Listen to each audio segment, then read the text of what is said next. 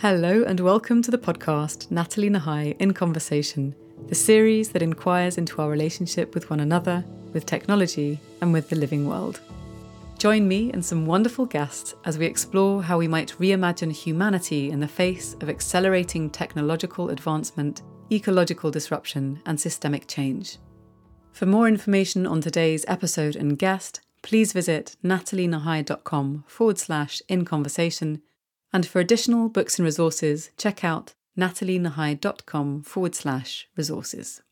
Thanks for listening, and I hope you enjoy the show.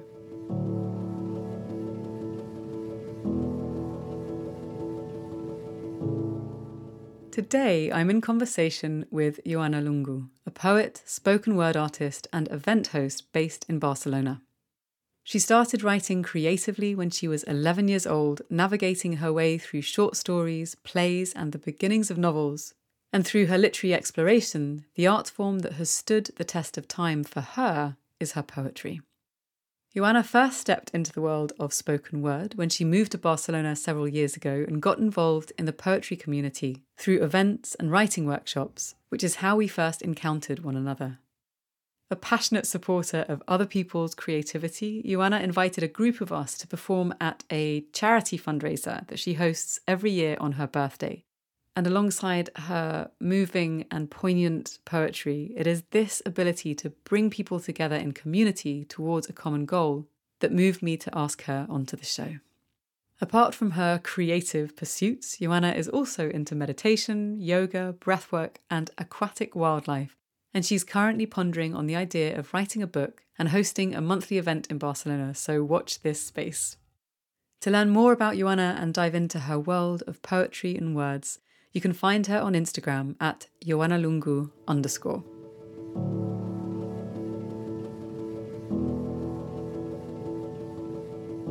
Ioana, thanks for joining me. It's nice to be in conversation with you, both of us in Barcelona. How are you doing today? Oh, good. Thank you so much for having me. I've been thinking about this conversation for quite some time, so I'm actually really excited to, to be here today. Oh, I'm glad to hear it. I um, yeah, I've been looking forward to this one.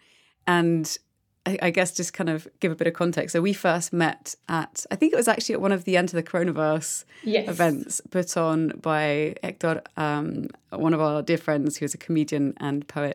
And I was just blown away by your poetry. And I'm not like... I do enjoy poetry, but I'm not like massively a connoisseur of poetry. And it was just very moving. And I kind of figured, since we're talking about, in particular in this season, what it means to be resilient, to adapt. And I think also there's a thread that's connecting throughout, which is around how do we respond to A I and increasing automation? What does it mean to be human in a digital age? The elements that weave in the poetic, the artistic, the creative, I think are really important to include. And so I would love to kick off by asking you what I ask all my guests on the show, uh, and then move into some of your story if you're up for it. And the question is, what do you think is going on in the global human psyche right now? Mm, I love this question. I feel it's so big and complex, and it can go into so many directions.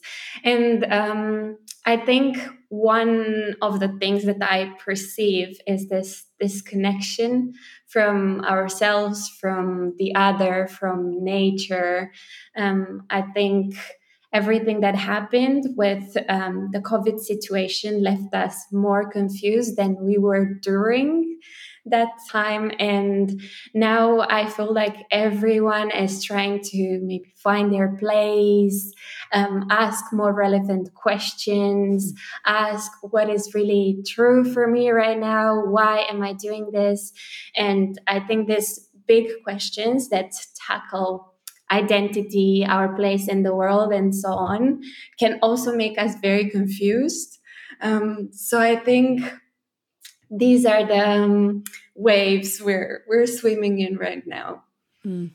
It's funny, I've been thinking about this too, and, and the sense that it feels as though, at least to me, I don't know how everyone else feels about this, that there's kind of been a lack of closure.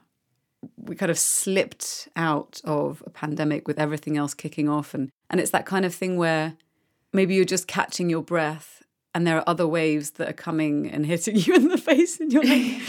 Well, hang on, what's going on? How do we regroup almost? And so I'd like to ask you a little bit about your journey, like what poetry means for you, how you've come to be someone who's a poet and uses words to express yourself and to communicate. Uh, yeah, I'd love to start there. Mm, sure.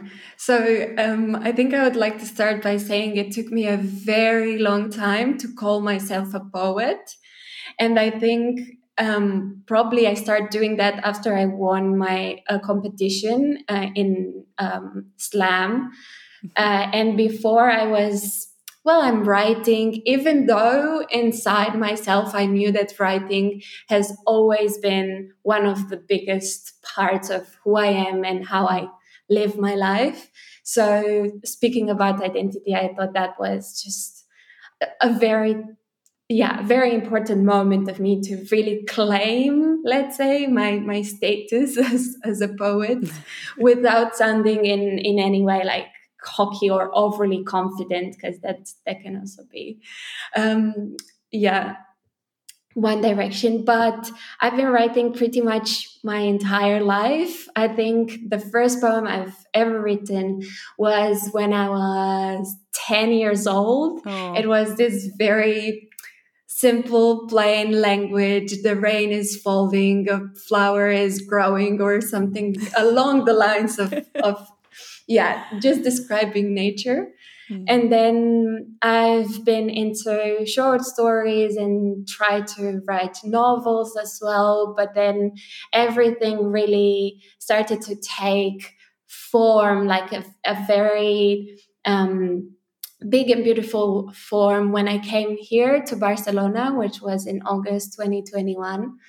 And um, it was one of those magical moments, let's say, or synchronicities, because I was alone in my room asking myself, what what would I like to do in this new big city full of opportunities? Mm-hmm. And I said, mm, I would like to find some poets I could share my um, my poems with. I was searching on Meetup, found this poetry slam competition organized by Makis, who in the meantime became a very, very good friend of mine. And I messaged, hey, by any chance, is there is there any way I could participate? And he said, wow, Ioana, this is so strange, but literally today, earlier today, someone messaged me that they cannot perform. So the spot is yours. Amazing. And I was like, okay, okay, let's let's see how this goes. And I always say I feel like it was a terrible, terrible performance because um, I forgot my lines, I think, two or three times. I was shaking so badly. Um, but the community who received me, I was absolutely mind blown how kind and supportive mm. the people were. And from then, I just stayed there and started to, to do more and more. And um, now it's really who who I am. And I never thought three years ago that I would be doing this and sharing my art with people. And um, yeah, a friend of mine on, on Friday said, oh, I talked to someone and she told me about your performance and the fact that she cried listening to you. And that's just something I could have never, ever, ever imagined. That's amazing. And it's funny, isn't it? Because um, I mean, I don't want to make this sort of like a, well, maybe I do, a Barcelona love fest, but there is something about the communities here that interweave mm. as well. Like the um, the night that we mentioned earlier, the end of the Coronavirus night, it's kind of a mix of hip hop, spoken word, and occasionally I'll go along and play folk music, and my friend Blanche will come along and play some banjo. And it's just, it's a mix that by all rights probably shouldn't work, but it does. Um, and I think what you were mentioning about how you're kind of lovingly received, like you can you can mess up and it's fine. And it's not the same. I know different people have had different experiences of this, but for me, when I was gigging a lot in London in my twenties, it was a completely different scene. And I think mm. cities have their own character. And there's something particular to this city, this place, maybe right now that, and also, especially with an international audience who are using mm. mostly English, Spanish, and some Catalan to communicate, that's quite precious. And in fact, I want to ask you, because English is not your first language, but you do your poetry in uh, in English and you perform predominantly in mm. English. Uh, how does that work for you? So yes, that's true. My native language is Romanian, and I'm still writing quite a lot in Romanian. But I think what happened to me, and I'm not sure how um, wise it is for me to share this on, on a podcast, because I, I reckon it's going to st- sound a bit strange. But when I was learning uh, English, and that was probably like ten, eleven years ago, um, I just figured out that the easiest way for me to become more comfortable speaking it, because I knew the grammar and some vocabulary, but when it came to spe- speaking, I was not comfortable at all unless it was perfect. And at that point, it wasn't. I mean, not even now, but at that point, it was definitely it's pretty good. uh, thank you. It was definitely uh, worse. But what I was doing is I started talking to myself in English, mm. as in trying to um, ask myself, why am I feeling in a certain way? Why am I annoyed at different people in high school or whatever? It just talking myself through the situations I was living. And instead of doing that in Romanian, which I was previously doing, I started to use English as a way to well, understand the world, basically, because I think words are really my way of, of understanding the world. Mm. And yeah, I started doing that in English. And I think that part of my brain just developed in, in that sense of me processing everything and using a lot, another la- language to, to do that. Mm. And now it's just so natural to me to, to write in English as well. Um, I love Romanian. I think it's a very, very beautiful language. Uh, but there are very few people here that I know who are Romanian speakers. Mm. So, um, yeah, English just, yeah, became more and more integrated in, in what I write and probably who I am as well. So fascinating. It's funny, we had um, Full Moon Music Night just at the weekend. And one of the things that is always interesting is when people sing in English and then also in their mother tongue.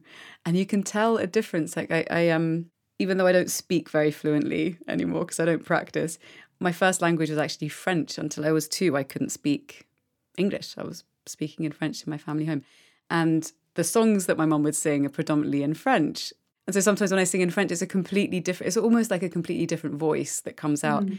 And it's curious to hear you talk about the creative language, like English as a creative language that was almost mm. conceived in that way, in the way that you were working with it, learning it, and how that's now become closely connected to your expression, mm. your self-expression. I'm wondering at what point to ask you to read one of your poems, because I really want people to hear uh, why I'm so psyched about it. Do you, do you feel like now's a good time, or do you want to keep chatting about some other questions first? Yeah, yeah, sure. I, I could do it now. I have it uh, ready here. So just a bit of an introduction. Um, I don't generally rewrite the poems I perform. So I just work a lot on them before, perform them a couple of times. And when I feel it's the time, I let them go. And this one, I just felt the theme is still super, super relevant. And I felt it, it should be rewritten. So it's the second version, um, the improved, I hope, version of, of the poem I wrote probably one year ago, more or less. And it just felt, yeah, I felt the calling of going back to it and, um, yeah, edit it for a bit.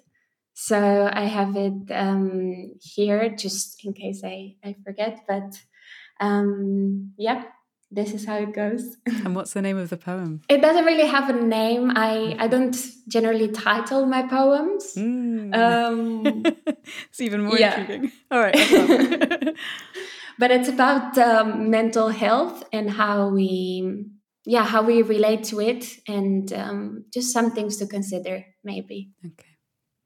We talk about mental health like it's the newest diet. All the data shows we're starving, but see, there are books prescribing us self-care routines, facial masks to hide the pain that carves the wrinkles, time off from work and long walks so we can leave our thoughts behind on the street, like bread crumbles hoping that peace will eventually find us. But how? How do you go from close to losing yourself to glory? How do you turn those white nights into colorful dreams, into rainbow desires, into something that can be modeled with your bare hands? Your hands don't know how to touch your body anymore. Your hands are so used to typing, always in the search for the truth, for the news, for that person who's going to come and make those white nights blue. Turquoise, actually. Turquoise with bright foam, so you could swim in it and never return to those books. They say mental health is in your hands. You have to take care so that your emotion wouldn't spill over at inappropriate times. Know how to juggle around all the fine glass responsibilities. Know when to stop. Know how to say, no, I won't be going out tonight because I'll be meditating on tribal music. I'll let the shamans bang my thoughts against my temples. Heal me, I shall scream. Heal me from all the things the world forces me to keep away. Heal me and let me rest, rest well tonight. But no one says there is trauma in your past that needs healing. You see, mental health is not happening right now. You cannot take a long, warm, lavender-smelling bath and expect next day to bring fewer beggar-like questions. There are things in your past that start hurting for you to look there, so take a magnifying glass and start searching for your own whys, for the words you wanted to hear, for the hugs you've never received. It's gonna be an insane amount of pain at first, but gladly, healing is so bright and will come with you in the shadows, flying above your head like a protective firefly. No, you are safe on this journey. And mental health is not only yours. Each has a slice of it, like an apple pie with not enough sugar. We live together in this routine-driven catastrophe, starving for love and peace and affection, and still we throw rocks at each other like they're candies, soul-breaking candies. And words, oh words, don't we love them? This apparent God-given power to label people like we know for a fact who they are, what's their story, and the whole ingredient list of their hurting, our image of them, like a broken canvas. Look, this is how I painted you. This is who you are. When in fact, we're not supposed to be holding anything in our hands when meeting someone else. They shall be empty, palms facing up. Peace. Bring peace and stop this war of words. You see, kindness is the missing ingredient in our diet. So rather than judging or seeing others as people who hurt us, start seeing them as people who heal. Because after all, we are here together just to heal. Thank mm. you. Beautiful. Thank you so much. I, I just want to hear more.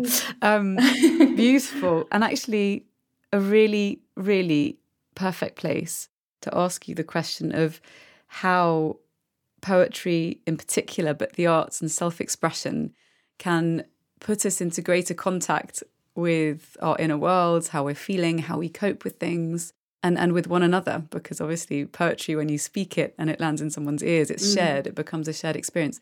So I wonder, how do you experience the process of poetry at any point, whether it's from writing to speaking? How does it help you to make sense of your internal and external worlds? Oh, there are so many threads in my mind right now. I'll try to, to take one by one. Um So I would say for me, it's a very big part of how I make sense um, of what's going on inside myself and what's going on outside as well. And sometimes if I just feel there is a torment inside myself and I start writing, things just land back to their, to their place, let's say. So it's... Um, It's also a tool for questioning more, because uh, maybe sometimes I take a question, um, I don't know, for instance, what is identity or what is the meaning of life, which has so many, so many answers. So it's a never-ending fountain of inspiration. And for me, it really was one of the biggest things, um, both for my life and for my art. And um, so, yeah, poetry is um, and writing in general is a tool for uh, questioning further, but also for making sense. Mm. So for understanding or making peace. Um, so I I would say that, and even if I'm not writing a piece that I would like to share, it's still so important and relevant and rewarding to just sit down, take the pen or or my phone and to to write. It's almost a, a matter of saying, I'm here right now with whatever is happening, and it, it's going to be okay. It's going to be fun, or it's going to be painful, but it's a very intentional practice. And I think it also adds this intentional aspect aspect into my life, because I think it's so easy to just go with with all the to-do lists and tasks and, and meetings and so on and so forth. But I think poetry is really a tool for arriving in the present moment and with whatever it is there right now. Um, so I would say that's the personal thread. And um, uh, the other aspect when it comes to connecting with others, um, I always take, let's say, the audience into account when I'm sharing something, because I think it's a matter of showing respect and love to whoever it's listening, uh, because I think we are constantly bombarded with so many information and so many forms of enter- entertainment. Mm. And I just want the poetry that I share and put out there to be, again, a moment of, I'm here now listening to this person, and I really want to be able to take everything in. And how I'm doing this sometimes is I invite the audience to finger snap if they feel they hear something that they're resonating with, or or they like a line, or they like, wow, yes, I also feel that.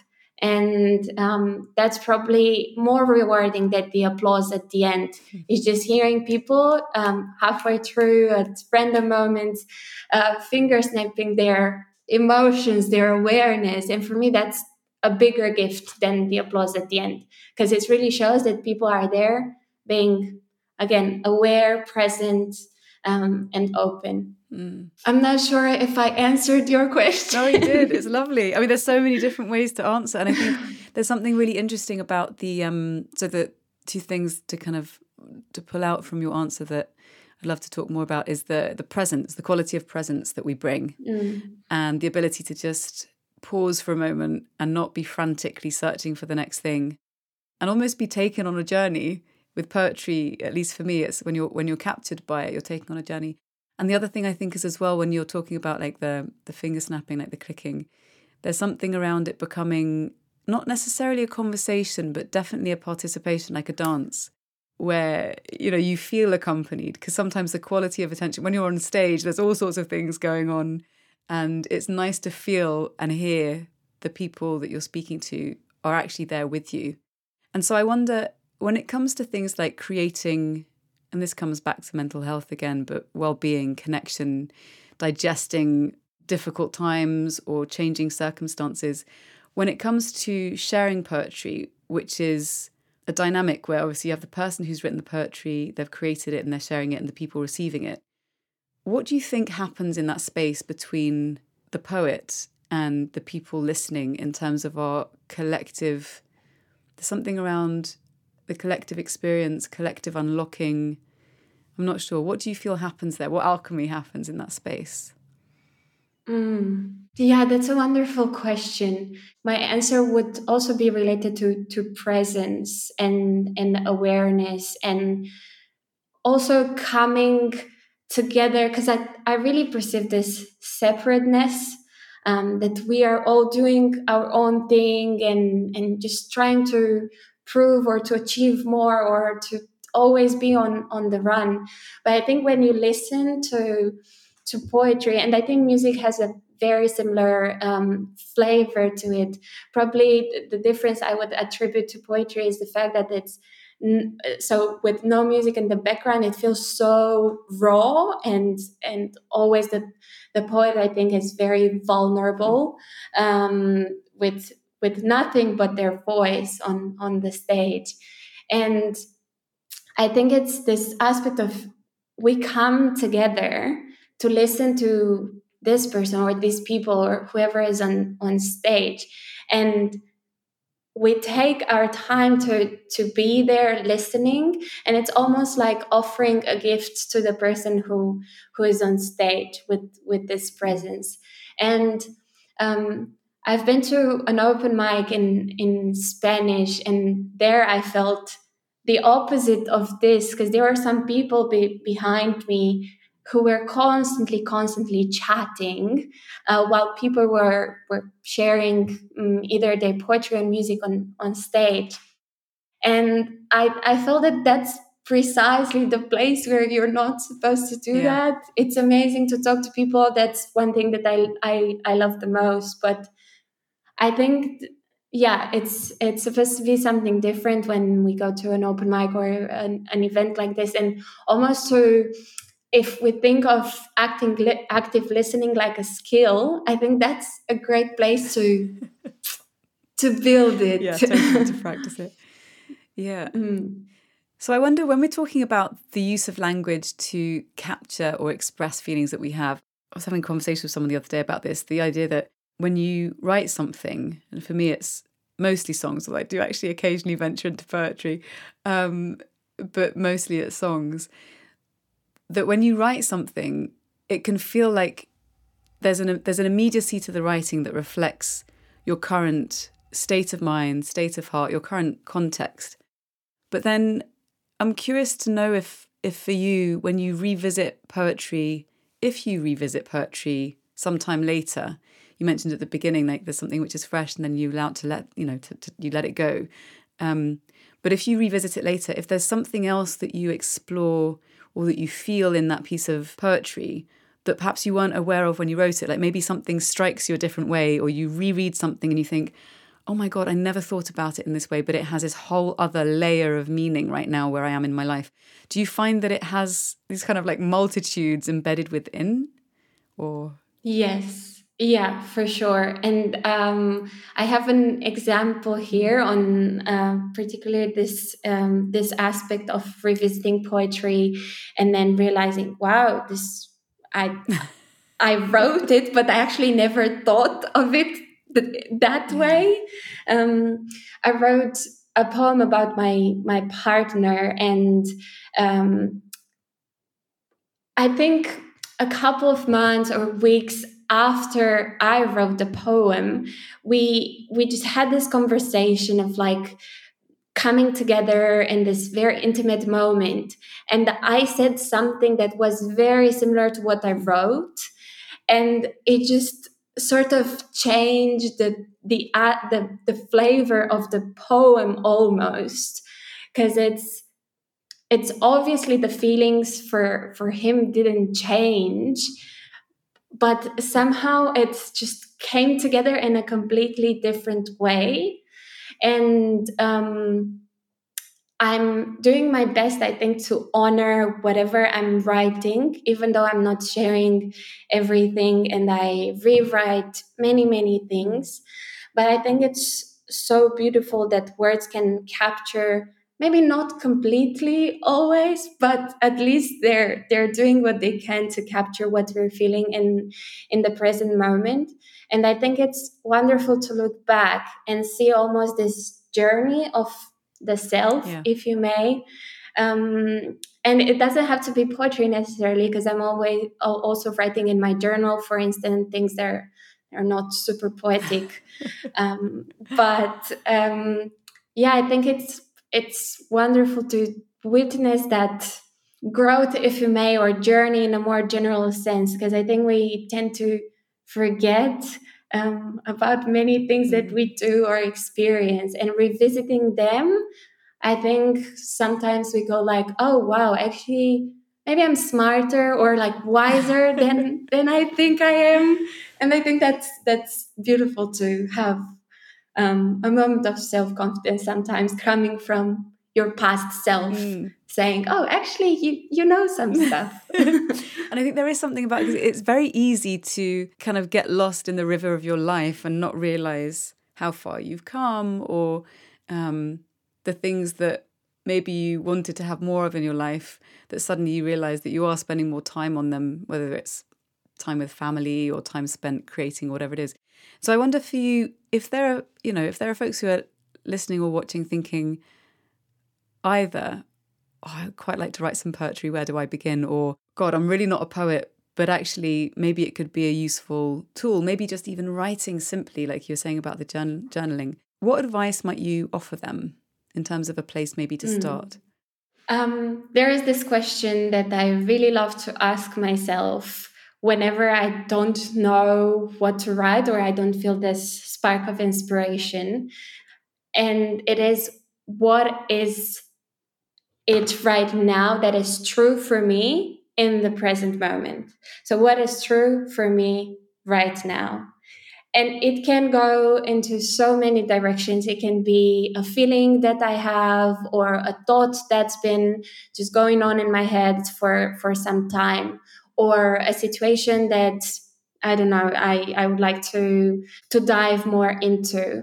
And I think the, the power of the question is that it really connects us to like a very authentic and vulnerable almost place of whatever I'm feeling, no matter how heavy it is. Mm. It's the time to put it out there on paper. And it can be, sometimes I consciously tell myself, don't try to be super poetic. Don't try to come up with the best metaphor ever. Just don't push, your, push yourself. Just write about whatever it is that is true for you in, in the present moment. And the reason why I, cho- I chose this question, and I also have it um, written in, in my journal, is because personally, I sometimes I, I tend to forget um, what is what is important for me, maybe, or I just let myself be carried away by, by, by people and things that I need to do. And while I'm super grateful for all the people in my life and all the situations that I'm, I'm experiencing, I think it's so powerful to just come back to yourself, almost like, um, mm, let's check in with myself. Where is it that I am right now? Where where am I? What's going on? And I think, yeah, whatever you write out of that, you can maybe pick two phrases, rewrite them, and then come up with a poem out of that. So just picking that as a starting point, because I think sometimes it's a sense of wanting to spend time writing, but not knowing where to start when you have a blank piece of paper or you're at the keyboard. And I'm curious whether there's a difference in the way in which you write, whether you are actually physically writing or at the keyboard. Do you find that there is a different experience, or the um, the way in which you think or process what you're creating is different, or do they feel quite similar for you? So I I write a lot on, on my phone as well, no matter how much I dislike the digital aspect of my writing. But it's just because sometimes I have this almost like a tsunami of inspiration, and um, I just have this this idea that I really need to write as soon as possible, mm. and my writing is not as fast sometimes. So that's why I take my phone and I write it super quickly. I leave it there and then uh, come back to it. But I definitely think that Um, Uh, just feeling the paper and the pen in, in your hand is way more um, grounded in a way. Mm. It's almost like, okay, I'm I'm feeling all these things around me. I'm not just putting some words in, in the digital space, but I'm actually creating something that's with with ink. I'm creating something that's going to, going to stay. And I think that the difference, the difference here is that I'm way more conscious of the words I put on paper if I write poetry mm. on paper. Because then and on my phone, I'm just writing a bunch of things and then I can delete them and edit. But then it's almost like a ritual mm, flavor to writing on paper that's more intentional almost, like... Mm. Yeah, maybe sacred is a big word, but it has something sacred in it. And so thinking about that then, and what we what we potentially stand to lose if everything gets digitized. And mm. I'm asking you the sort of next question from your perspective as a poet and a person, not as a tech expert, because most of us are not tech experts and all of us have some skin in the game on this. But how do you feel about the use of A I, generative A I, to create poetry, music, art, to potentially, well, we're already, already seeing it, so it's not even potentially, to displace uh, the creative process and people who are engaged in that, who get paid for that? What are your thoughts, maybe your concerns, or maybe your hopes around A I's role in creativity and what that means for us? So I think I have quite a um, firm stance when it comes to A I and creativity. For me, there are, I, I think A I has um, a great, it, it is a great tool to use for all the other aspects of life, to be more productive, more ep- efficient, to do it in business, but leave art to the human mind. Um, I... Yeah, there. I don't think there's a part of me who resonates with using A I and art or putting them together. Um, it can be an idea generator, maybe, but I still think that we are we forget how powerful our minds are and how creative they can be. And I think if an artist chooses to to use A I, it's almost like they become lazy with their art. Mm-hmm. And I don't think art is supposed to be to be like that. And um, yeah, I I would love us to be very conscious uh, with the use of it, especially when it comes to creativity. And um, I had a similar conversation the other day, and someone said that Um, I, I don't remember exactly uh, who did this, but basically they created a song, so both the melody and the lyrics, and they also recorded the, the song using A I. And what that that's not your song then.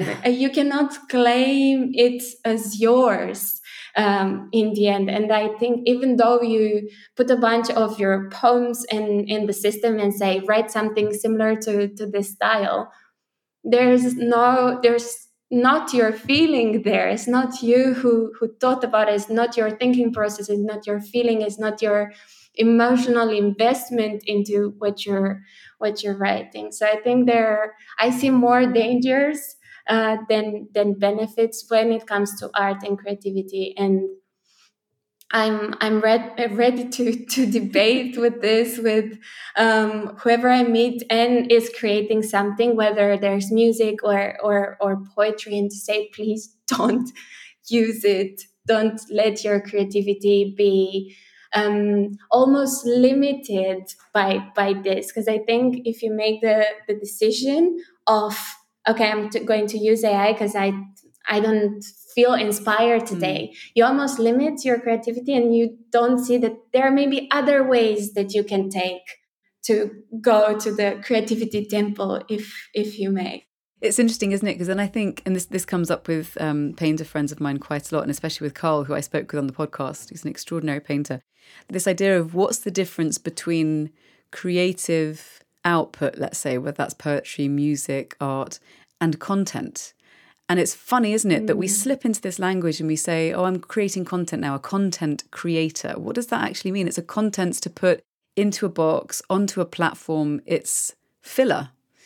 And some content out there, stuff called content, is extraordinary mm. and really, really good. But a lot of a lot of the the stuff that's created, at least to me when I read it or consume it, Um, or interact with it, doesn't really make me feel very much. And I think there's something that you mentioned there about the feeling and the internal process, and part of the the experience of writing poetry or music or art or anything like this is actually the transformation or mm. the sublimation that happens within the artist that then generates, creates something which hopefully touches someone else in a way that it unlocks or connects with something in them, in, in them of a similar, maybe it's a similar feeling or a similar thought or state or something. And so I think there's something around that, that it's not necessarily the output. We're so fixated on the product, on the end result, that we think more about that and what can be gained in that domain than what is lost in the process, lost in coming up against these challenges of the writer's block or whatever it might be, and seeking to find a deeper way or a different way to kind of traverse your inner terrain. And and and it's like a, you know, it's a wayfinder, a pathfinder somehow, that art and music mm. and poetry can be a guide to people, or at least if not a guide, a companion when you don't know where you are and you feel lost. And I think there's something there that we, we risk losing if we don't acknowledge its presence in the creative output that we create. Mm, yeah, yeah, I completely agree with that. And there is a part of me that uh, thinks that maybe some people would maybe go towards A I because they are afraid of this internal process. Because I don't think it's um, always, at least, a very easy path to, to take. Yeah, for sure. Because you... apart from the transformation, and when you look back and you see how much you you you transform yourself through the years, it's wonderful. But I, I think sometimes when you are in the process, it can be so overwhelming that maybe sometimes you would rather not go through the same, let's say, internal turmoil. Yeah. But I do think that one of the most wonderful and rich uh forms of poetry, music, paintings, whatever it is, come from that place of being overwhelmed, thinking that I I never want to do, this, do this again. I don't know why I'm doing this. So all these questions. I think that um, if we would trust our, let's say, inner guide a bit more, I think we we would be able to to navigate these times uh, maybe with a bit more ease. Mm. Um, but I don't think the solution is to to avoid them. Mm. Maybe it's about finding some tools to better navigate. And I think mindfulness is playing a, a very important role there. Um, and I think uh, that every artist should um, should have some sort of mindfulness practice. But yeah, I don't think... Um, A I should be the answer. I don't think running away from from your um, yeah internal torments should be the answer. It's about being there in that uncomfortable place and almost honoring that, mm. um, because it's it's amazing to be happy and chatty and to go out there and to have a great time. But I think um, and maybe even more as artists, Uh, to have this entire spectrum of life where it's happy but also very challenging, I think it's it can that can be infused in our art and really reveal even even more to of human nature and of our identity and so on. It's funny, hearing you say that makes me think of a quote. I generally don't remember quotes very well, so let's see if I don't totally ruin it. But it's by Joseph Campbell, and it's something along the lines of, the treasure you seek is in the cave you fear to enter. Mm. And it's so easy when you're not going through a hard time. And I catch myself doing this, um, being like, you know, sharing things that you've experienced, or this works for me, this worked for me. It's like when you're in a nice cozy pub in the middle of winter and the fire is going and you've completely forgotten that it's shit weather outside and you were freezing and wet mm. just, you know, half an hour ago. And I think there's this kind of, at least for me, it's this seductive place where I very easily, somatically, emotionally forget what it's like to be in that turmoil. Uh, and, and I think sometimes that's also the purpose of poetry and music, and coming together to listen to other people who've created these doorways. It's like these portals into other worlds. So you can plug back in and remember, even when you're in a different space. So you, you don't have to wait until your heart is broken to crack open and feel. Sometimes you just need to hear a really beautiful piece of music or whatever it might be. Uh, and at the same time, when you are in that place of fear or or anxiety or turmoil, to have access to poems and music and films that can carry you, or that can bear your grief or bear your joy or whatever it is. Um, and so I wonder, what tools or practices, you mentioned mindfulness just a moment ago, which tools or practices have you found invaluable in your life that you think other folks should check out if they are so inclined? Yeah, so for me, a very, very big part is of my human experience is the body. And um, I think we maybe tend to forget how important it is to tune in to how we feel at a very physical sense. Um, so yoga is, no matter how cliche that sounds, and I think either people are super tired of hearing about this as a practice, or maybe they don't think they're fit enough, but not necessarily fit as in not, uh, um, not flexible enough or not calm enough. Um, so it can be just being on the mat, laying uh, on the floor and just feeling your heart. Um, that's it. It is so small and can be, oh, is this really a practice? But it's so powerful if you really take the time to feel your body and to be like, yes, I, I can feel more than what's in my head. Mm-hmm. So that's definitely one aspect. And then there's the breath work. Um, so I've learned probably the hard way that an easy way to control my thoughts is if I learn to control my breath. Mm. Probably I'm not as consistent, uh, consistent as I would like to be when it comes to both of these practices. But whenever I come back to them and I I try to have a routine, and it's very tough for me because I'm not a routine person. um, but it's really... It, yeah, it changed. They both of them. They they they changed me, um, and I also think as as an artist, they made me more aware, even to the world. So not not only to myself, but to the world, and to be maybe aware that there are other people going through a lot of pain.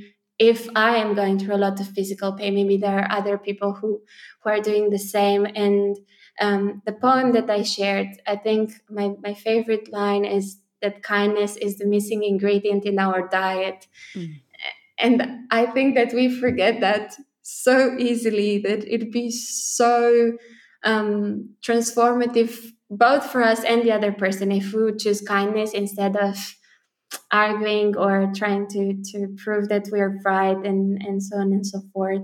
So I think they're all very connected, but I would say that coming back to the body in one way or another, it can be dance, it can be even tapping, which is so easy and so accessible, but just in a way of, of also saying to the, to the body, I am here, aware at how you're feeling.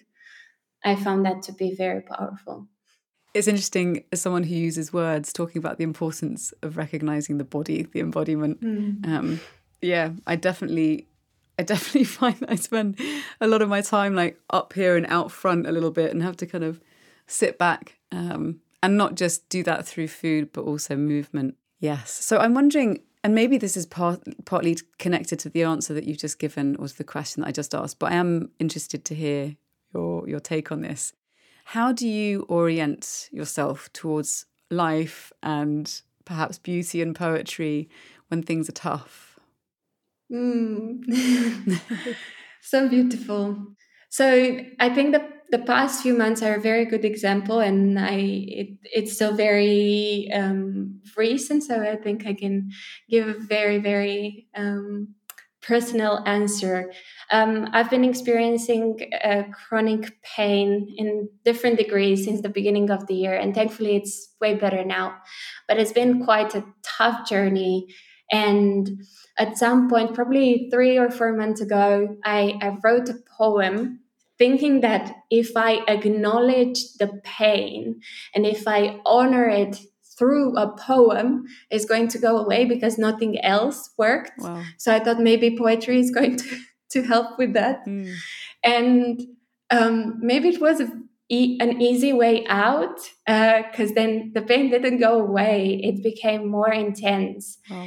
And I thought that, okay, it's it's maybe an opportunity to just sit with the pain and stop running away um, through social media or through going out and having a drink, but just being maybe in, in a meditation or just laying down and feeling the pain.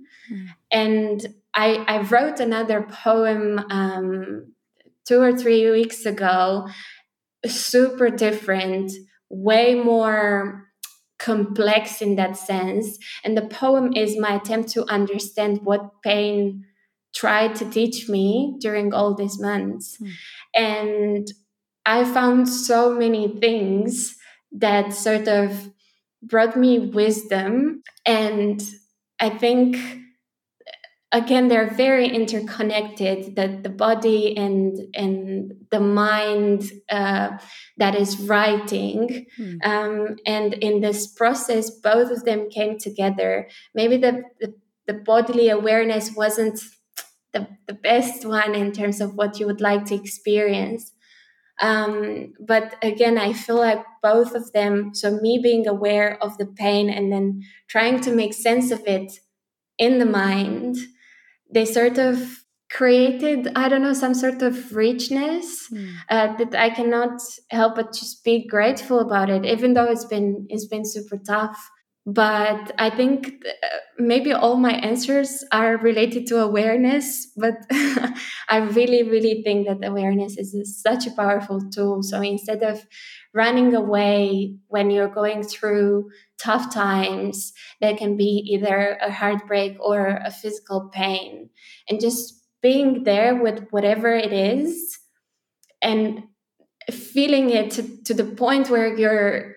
you're crying or you can, you wish you, you wouldn't feel it anymore. Mm. I think there's a threshold maybe that if you stay enough with the pain, the pain maybe doesn't go away completely, but maybe gets like a, another layer of wisdom that later on you'll say, oh, actually now looking back, I'm, I'm grateful for that pain because it taught me mm. to remember who I am, or to remember that my heart is stronger than whatever it is that my body is feeling. Mm. Beautiful. Isn't it funny? We, we spend so much time trying to escape discomfort. I, I certainly do not like to be the right temperature. We've got air conditioning when we mm. get too hot, or, you know, pills when you get too uh, uncomfortable. And it's amazing to have these things. But I wonder if we kind of turn all of that off earlier than we need to sometimes. So before we move to the kind of ten minute extra round, I'd like to ask you a closing section for this one, a closing question for this one. And that's, if people want to learn more about your poetry, where are the best places to find you? um, I actually talked, I think like two hours ago about this. Um, someone said, where can I read some of your poems? Yeah. And I don't have many of them out there on, on the internet. um, I do share whenever I perform, um, or most of the times when I perform, I do share it on my Instagram. Um, and there are a couple of videos on YouTube as well, but they're kind of old, so I don't think they uh, reflect what, what I'm writing right now and what my style is right now. So maybe on Instagram, or if people would like to just reach me, send me a message, hey, I would like to read something related to, I don't know, love or mental health or contemporary art or whatever it is, I can share them with them. And I think this is a very personal struggle that I don't know how to share these things online, just because I'm I'm still negotiating my space with, with the online world. Yeah, I know that feeling. And yeah, maybe at some point um, there's going to be a website where people could do that. But um, yeah, that's a work in progress in my head. Okay, that sounds good. Well, Ioana, thank you so much for being in conversation with me today. Thank you. Thank you so much for having me.